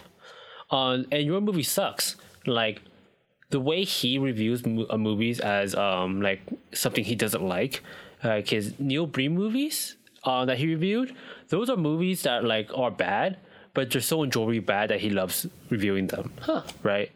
Or um or when there's when it's just a bad movie, he explains it in a way that like these movies are bad because they do not work at the thing they're trying to do or they don't work they're very they're very understandable why they uh why they're bad right Is he one of those guys who does like a movie counter of all right, this is a bad thing, count one. you're talking about like cinema sins yeah, I don't like cinema sins that much because they always count things that I'm like, that doesn't really count. well here, uh, the thing But is it's- yeah it's- it's- i know what you mean yeah. i know what you mean and uh the, the problem with cinema sins right is not the problem with the channel itself it's just that people take them way too seriously right? Right. I don't I, don't know if CinemaSins themselves take themselves seriously, but people take the channel itself too seriously. Wow, so because I all I know is that I know it's supposed to be silly, so they just kind of hit that ting every single time they can. Yeah, that's basically it. It because the way people watch CinemaSins is like is like an actual review, but that's not the point of cinema sins, right? It, the point of cinema sins is to be either silly, where just like oh. It's this thing, which is kind of like like narration, but that's bad, right? because like you shouldn't just exposit to the viewer, obviously but like some movies are kind of they need the narration or like oh this much time of credits because it's just like you, normal normally or like common sense would dictate you shouldn't need to watch like five minutes of logos to actually watch a movie but it's there anyways Right. But people take it like too seriously. Like, uh, every sin, quote unquote, is like an attack on their movie. But it really shouldn't be the case. You don't. You shouldn't watch it like that. I don't like CinemaSins either. I think, um, I think the dinging just gets like annoying to a certain point where like you're just dinging random stuff now. But that's kind of the point of the of the videos where it's just like, oh, um, all these small things are just they shouldn't be in the movie, I guess. Uh, how can I explain this? They like all these small like complaints are kind of what they are. They're just small, Yeah. right? Um, so you really shouldn't take it seriously. Like they're they're quote unquote sins, but that doesn't mean your movie's bad. You know, uh, you know, It's just personal opinions, and p- opinions aren't facts. So you know, eh, eh, eh. even baby opinions. Yeah, I'm not gonna go into that right now. Well, it's it's kind of safe to say that YouTube comment sections isn't exactly the most healthiest place, if anything. I don't think any comment section is the healthiest place, but that's just me. I'll but hopefully one day have that good comment section. but um, but that that's the thing. Like, okay, let, wait, trying to finish up my cinema sins thing. People take cinema sins way too seriously because they see every sin as an attack on their movie. But that's not the point of the video. The point of the video is just to comment like, oh, there there's this thing that's generally known as bad, right? Or that's generally known as like, uh, shouldn't be in the movie. So we're just gonna ding it, right? Right. Uh, it's the same thing with Cinema Wins, right? Which is another channel where all they do is count like, oh, the good things they do in the movie. Um, where just because all he comments things, all he comments on are good things about the movie, doesn't mean there's not bad things about the movie. Every movie has good and bad things, but that that's kind of the point of both channels, I guess. Yeah. But it, it's just it's just something that I feel like people take too seriously about those two reviews. Uh, and to finish up my thing on hate reviews, um, the main reason I don't like other people hate reviews that much, and it's very certain people uh, that again I won't comment on because I don't feel like calling anybody out. Um, It's not like they'll like bring out their whole raid and go after you. Yeah. uh, I feel like the problem is that when they hate review something, they jump to these weird conclusions that have nothing to do with the movies themselves. Um, I can't. It's hard to bring an example without bringing up like a specific example. So I'm gonna make this super out there, like exaggeration of an example. Go for it. So, for instance, if someone was to review, like, let's say, uh, what's a what's a good movie? Uh, Finding Nemo. Okay, like if, if someone was to review Finding Nemo, right? But they, but all they do as like, oh, I hate Finding Nemo, and they do like all these small nitpicks throughout the movie. But then mid, um, midway through, or like, or or like partway through uh, the review, they make this weird like jumping conclusion that like, oh, and also Dory's a psychopath or something like that, and that's awful or something like that, uh, or like, um uh what what's the main character marlin. Or like marlin's abusive dad or something like that and uh, and that goes into like how much they hate the movie itself Just fan theories or like ideas that not even fan theories just stuff they put out as fact right uh or like the creators um they put out this message uh and that is a uh or like they put out this mes- message and that's a bad thing right or uh, when I say it like that, it's kind of a weird jump. Um, if you just hear it like straight up, but the review, what they would do, um, what a lot of hate reviews would do that are bad, is that they will do all these small complaints, and they'll use these small complaints to get to bring up an argument that like, oh, this person's a Nazi, huh. or like the creator is like a fascist, or this creator is like a uh like an evil socialist or whatever, or like uh or this creator is sexist because of all these things that they've talked about earlier. So that that's something I don't like about a lot of the hate reviews I see on YouTube, uh, which is it's weird coming from me because I'm a super critical person. So a lot of people will see my criticisms as hate reviews. Are they hate reviews technically? No, not really. I don't hate the movie. I just don't think uh, these movies are good. Like, I'm sure people would to hear like my unfiltered version about all the MCU movies. Right. Um, people would think I'm just hating on the movies, right? I just hate these movies because of the the person who made the who makes the movies, or like the move the thing that the movie's trying to spread. Like I just hate that, but I just don't think they're great movies, right? Generally. Right. I'm not gonna say all MCU movies are bad. I think very few are, but I'm not gonna say all. Um, I just don't think they're good movies, and I think that my complaints are to the movies themselves and not to the creator, right?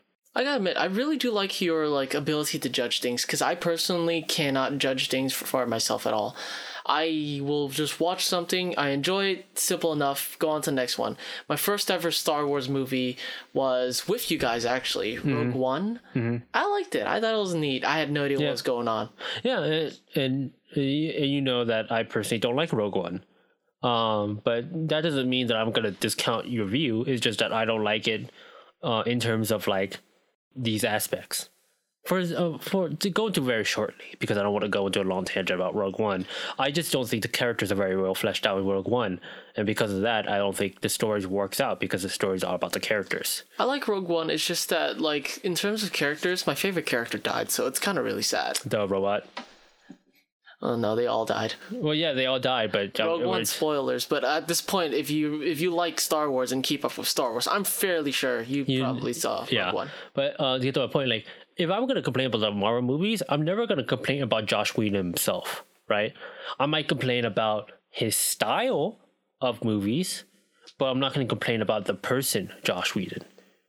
Uh, Joss Whedon is the the showrunner of the MCU. He's the person who basically controls all the uh, what happens in all the continuities. Oh, okay, okay. Yeah, he he is the person who mostly makes the Avengers movies. I think the first time I don't remember, but yeah, I have not really seen a Marvel movie either, except for Ant Man, which I watched with you guys. And no, I don't like, but that's not a surprise. I liked it. I like ants. That's that's my only argument for liking Ant Man's. I honestly, I'm not a very strong critic or judgmental person. that's fine. I, I do want to build that judge bone one day, though. You don't necessarily need to. I think um, movie criticism only really works if you want to uh, either make criticism as part of like your career, as like a YouTube thing or as like a review thing, Right. or if you want to study it, or if you want to make movies. Yeah, it's definitely like something you want to be able to toss out. Like being able to criticize something, know the goods and the bads of it, will definitely help you with writing your own stories and uh, playwrights, if Yeah. anything else. like uh I, i'm sure like you like you, you say like oh i enjoy everything but uh i'm sure if you look at bad art you would think it's bad right Yes, I- because you kind of know the the product personally uh, if I get to know the product and the person personally, I can understand and probably judge the art.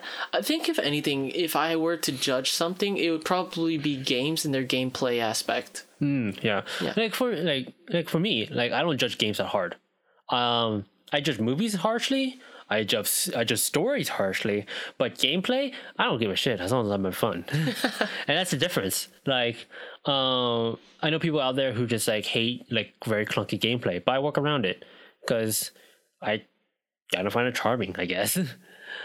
but that's the thing. Like, I I may be a critic, but I'm not a critic towards everything. I'm a critic towards very very certain things. Uh, Everyone's got their own specific critics. Like maybe some friends are food critics, some hmm. friends are movie critics, game critics, and some people are cricker crickets. Crickets. Just just crickets. Is there anything else you want to talk about before we close out? Uh, well, I was thinking about like tossing personal stuff, but I really don't know if I should. It's up to you. Like, I am sure, I am almost 100% sure that we are going to have uh, you back or some other friends back uh, as guests when me or Sarah can't record. So, you all, uh, like, people we bring as a guest are very much welcome back.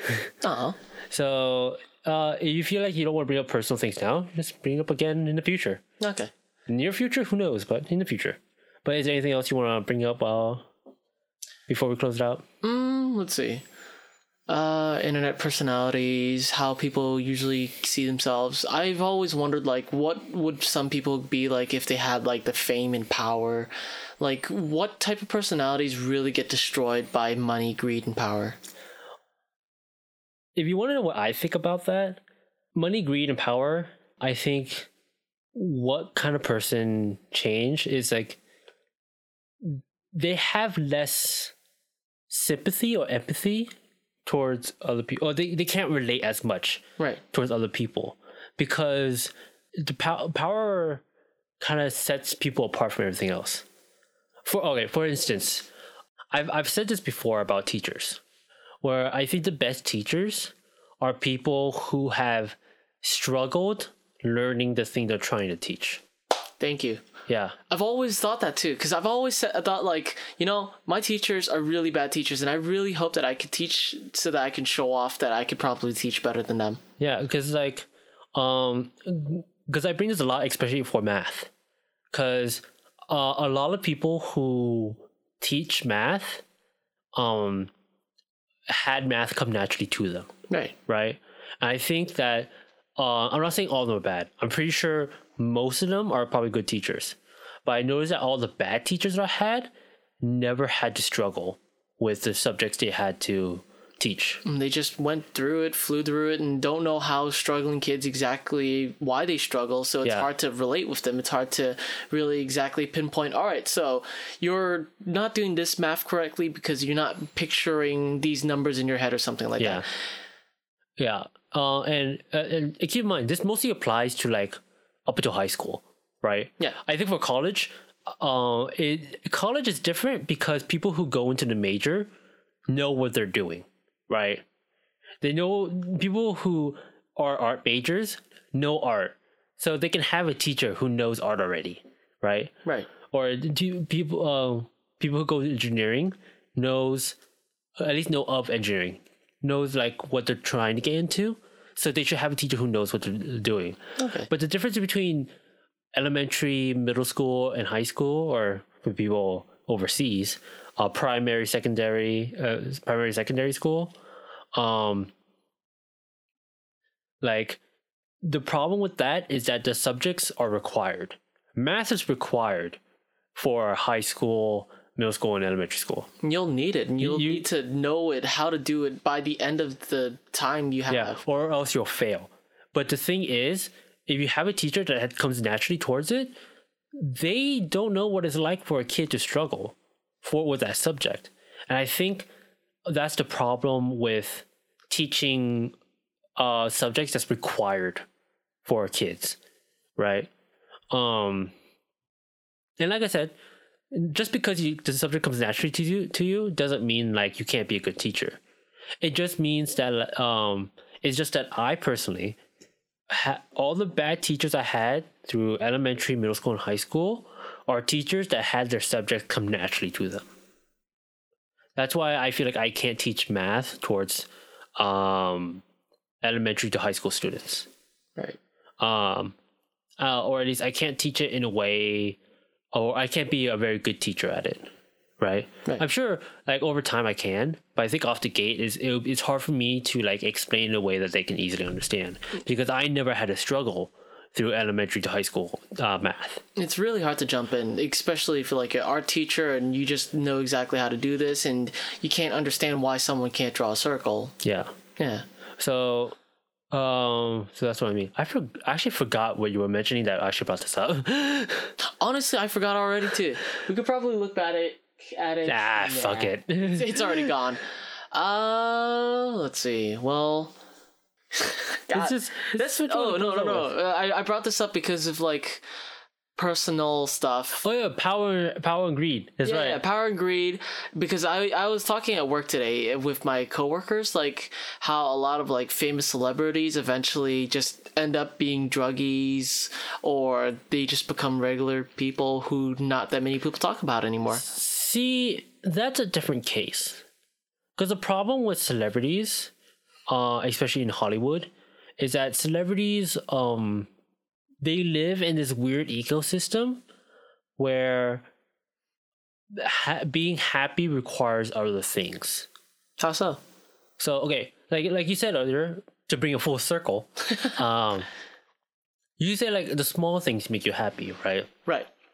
And but um, those small things doesn't really require like material things, right? You don't need to buy someone like walking fast in front of you, or you don't need to buy someone's reaction when you give them a heart symbol back, right?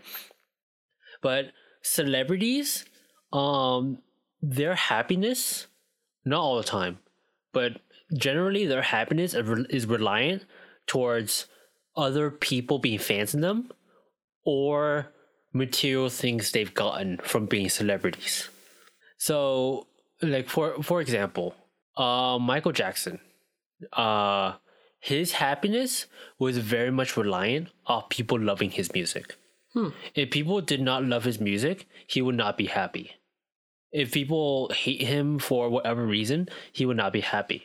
That's why he was hopped up on drugs near the end of his life. Ooh. So Michael Jackson is uh I, I want to keep this sh- part short because I know he's a kind of a hot topic now because of the Neverland documentary, whatever. Yeah, and the Michael Jackson fandom might not be happy about hearing about this kind of stuff. I mean, okay, uh, I'm sure that they might not be happy, but not, they're not gonna be mad off me mentioning how Michael Jackson's happiness is reliant o- off other people. I don't think anybody's gonna argue that. I don't know if anybody's gonna argue like celebrities, um, some celebrities' happiness are reliant towards the fans they have, right? Right. Um so like michael jackson like he was the most happy when other people loved him right? Uh, or when other people loved his music. But he was also the most sad when other people hated him right? So but that's what i mean by um his happiness was reliant off other people and other things.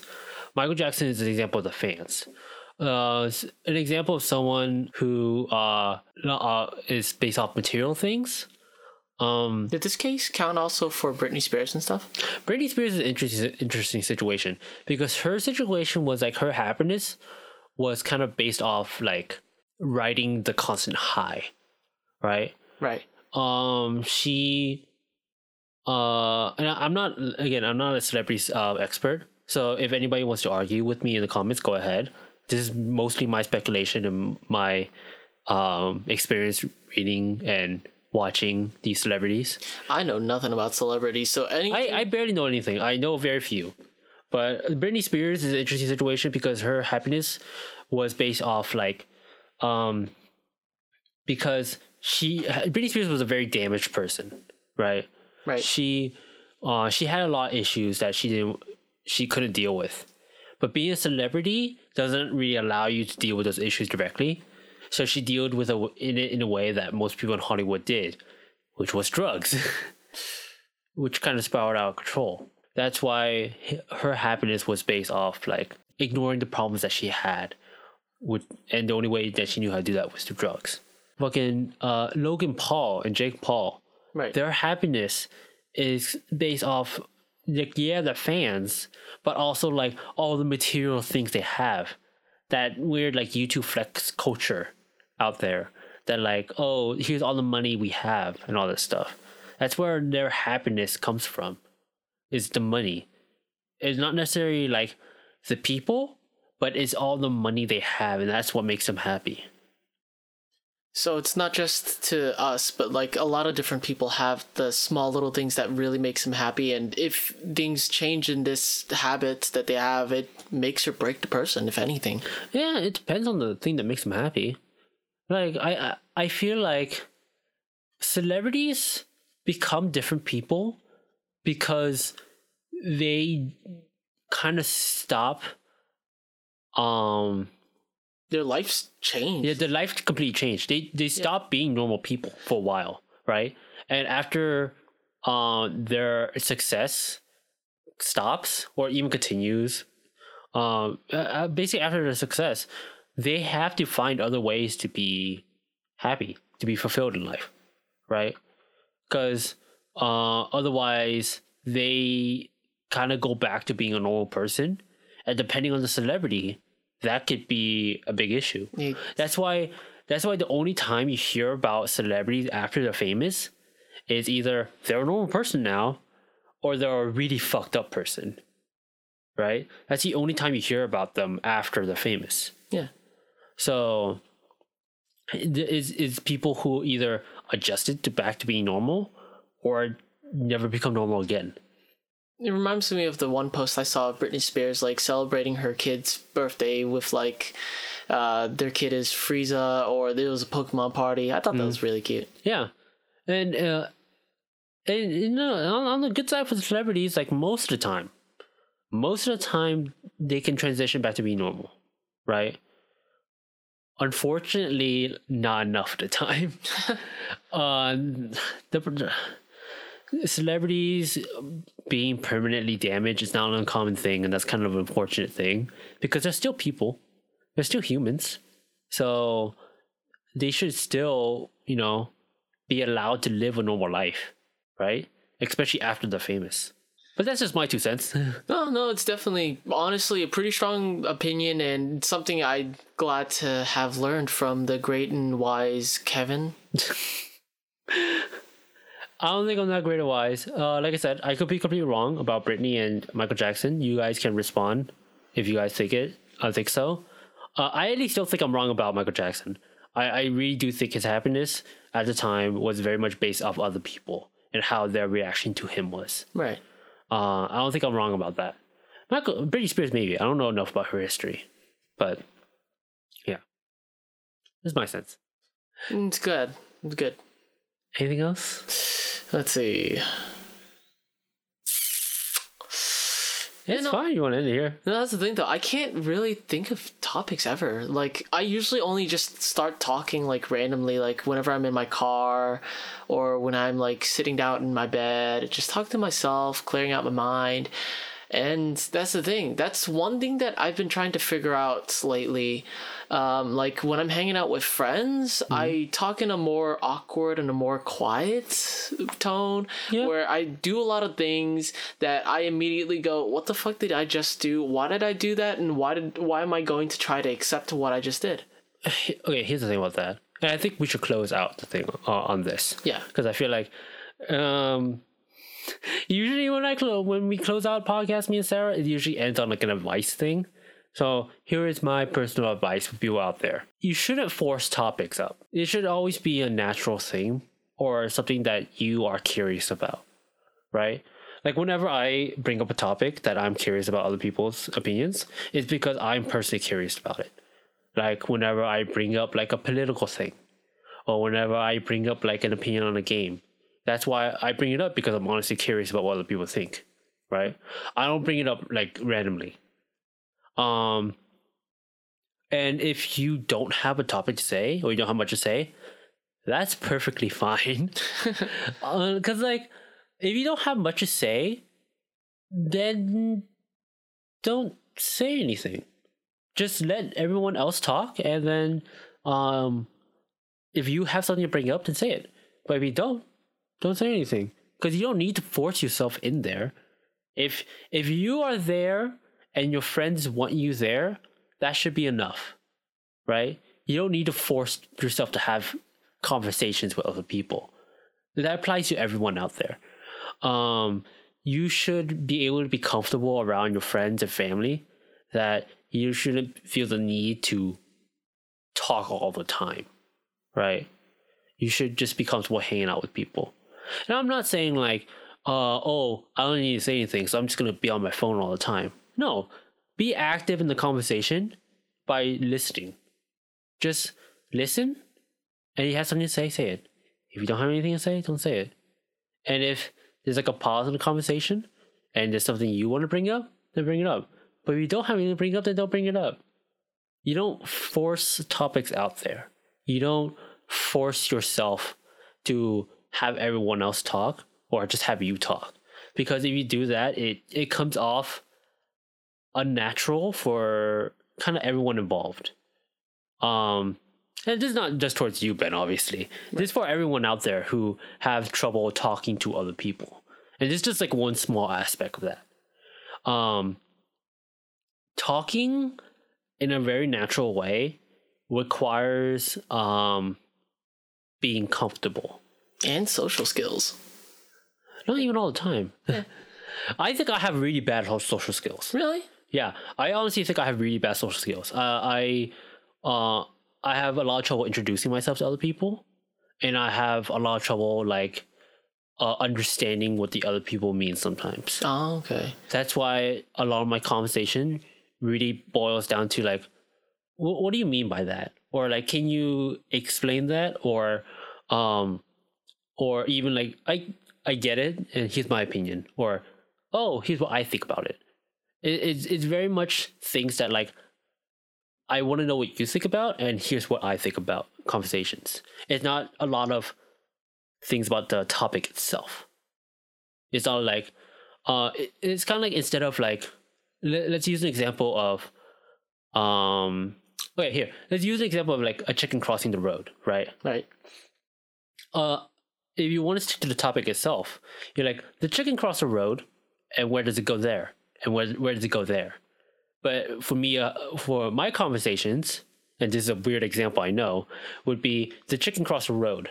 Why the chicken? Why did the chicken cross the road? Is there a reason why the chicken crossed the road? What is it going to cross the road for? I'm usually Yeah. not that good at answering that kind of question. Like whenever that does come up, I'm like, you know what? I never really gave thought to it. I just kind of accepted it. And that's fine. I think that's I think that's fine. I, I think that people should be comfortable with silence in a conversation sometimes. Just being comfortable around other people. Um and again like that I don't necessarily mean that like you should just be out of the conversation. You should be listening to conversation, obviously. But it it just means that you should also be comfortable just not talking in the conversation. Because not talking means you're listening. Not talking means that like everyone else has said their piece. You you don't need to force um another topic up or to force the topic to continue. Right? Right. Like if I said if I said like why did the chicken cross the road and you explain why, I shouldn't keep going like but why? But why? But why? Because that's just forcing the conversation. it should be the chicken cross the road. But why? Because of this. Okay, then where does he go next? Uh, chicken farm. Yeah, but why? Yeah, and then etc. etc. et cetera, et cetera. That, that that's just my opinion on like the way conversations are and trying to be sociable to other people. And like I said, I don't necessarily have great social skills. I don't think so. Uh, I'm really bad in groups, so uh, because groups really drain my energy. Are you better with like people you know or complete strangers? Uh, obviously people I know, right? But groups, no matter how, no, no matter what kind of people are in the group, if it's like more than five people, it drains the shit out of me. Huh. I, I don't like hanging around with a lot of people. It's kind of funny. I'm I, well, I'm not that good with groups, but I am actually very good with com- uh, talking with complete strangers and starting like conversations and understanding exactly how they're feeling. Like if they're trying to make a joke or something, I completely go along with it and I understand it and make sure that no one gets like angry at anything else or something like that. Yeah, that's just that's just the thing. Like some people are better at, uh, at certain things than others. You're obviously better at talking to strangers than I am.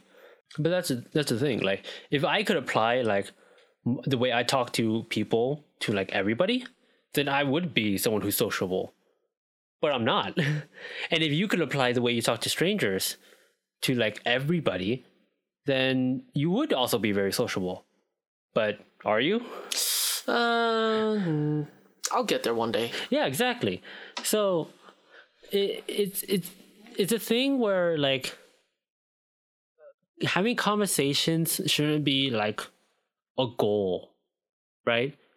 It, it shouldn't be like, oh, I need to have a conversation or I need to have people uh, keep talking, right? Having conversation is just a it's just something that happens. It's a process, not a goal. It's a thing that continues a relationship, whatever that relationship is, right? It's not something that like, oh, I'm I'm gonna we're gonna have a conversation, and when, if we have a good conversation, then I get like points or something. That's not how it works. It's you have a conversation, and through that conversation, you get to know each other better. Okay. That that's that's just my two cents on it. Well, that's great. I No, I've definitely overthought this way too much. If anything else, I You overthought this. I just went on like 10 minutes of having conversations, talking about talking. yeah yeah. But like in overall, I've always thought about conversations. You need to do something. You need to get it done. And I've never really thought of, you know, you could just be there. It's not that bad. It's not the end of the world, and it's it should be okay. I should be comfortable. You, you out should with be, yeah, you should just be comfortable. That, if anything, your goal is to be comfortable with the group you have. That should be the goal. That it, that should not it should not be the goal of you, the goal of you being uncomfortable, right? And there's some things that like just because you're comfortable, it doesn't mean that like everything's good. You be you could be comfortable around everyone burning around you. What? That doesn't um like that's an exaggeration. But like everyone else could be awkward and you could be comfortable, but that doesn't mean it's a good thing, right? Obviously. But it, I feel like that should be something that should be your first priority. Your first priority should be you being comfortable. Your second priority should be is everyone else okay? Right? right. Um, some people are more selfless than that. That's just me personally. But yeah, that's that's what I think. Thank you for your two cents. I'll save it up and hopefully get a dollar. Lot, lots of two cents today. There's a lot of them.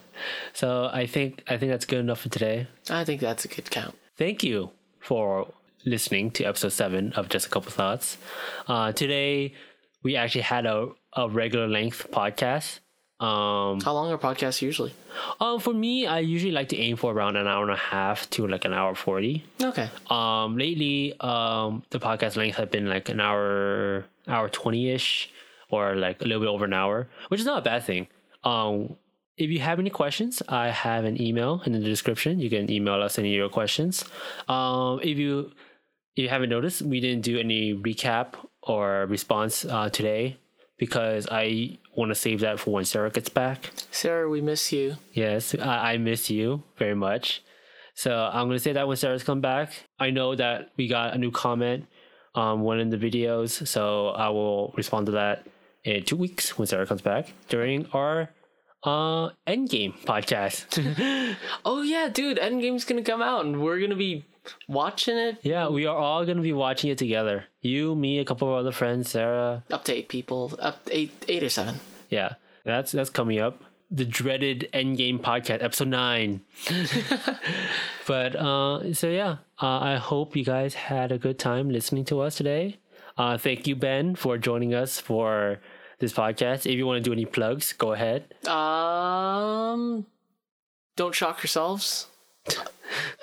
I, I don't know. I'm just thinking about like electric plugs at this point, but uh, I'm curious on seeing what you managed to title this podcast. Uh, thanks for having me here. It's been a wonderful time to just chill out with a friend and talk. Yeah. So, um, I will be glad to have you again whenever me or Sarah will be unable to record. So I'm glad to have substituted for Sarah for today. yeah. So thank you for coming over, and that has been this episode of Just a Couple Thoughts. Bye, guys. See you later.